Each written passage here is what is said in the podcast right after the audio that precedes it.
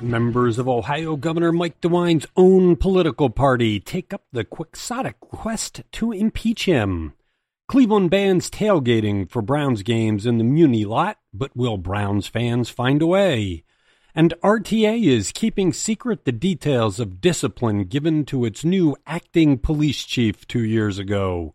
It's the wake up from Cleveland.com and the Plain Dealer for Tuesday, August 25th. I'm the editor, Chris Quinn.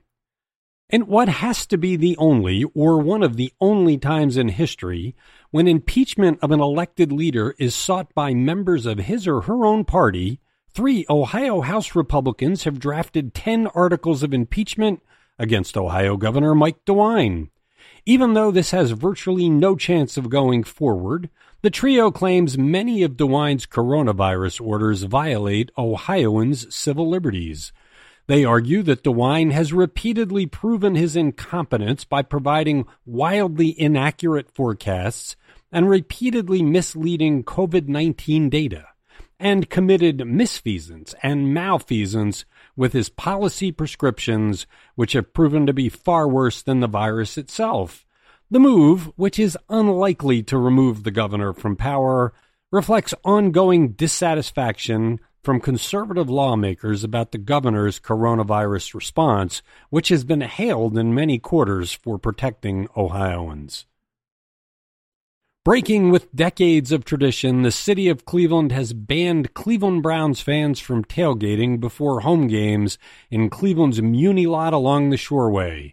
Like so many of the restrictions we face today, this move aims at preventing the spread of the coronavirus.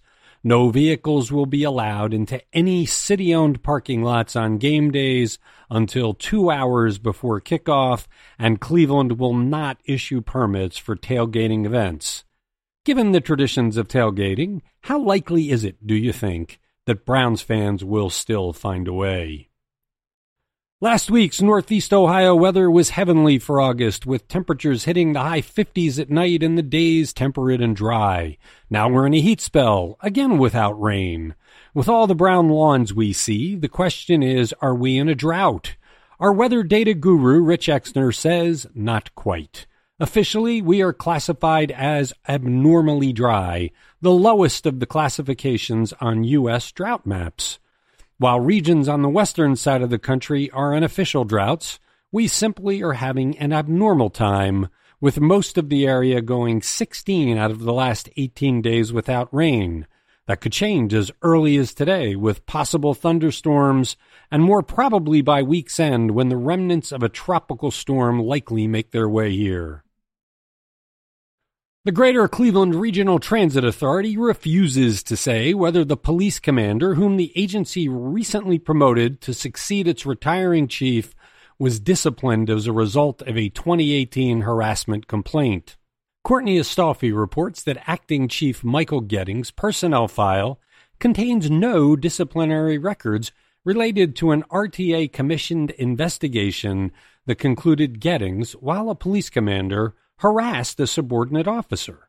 An RTA document, including in a court filing, states that as a result of the findings of the investigation, Gettings and the agency's then police chief, John Joyce, were dealt with under the RTA's discipline policy.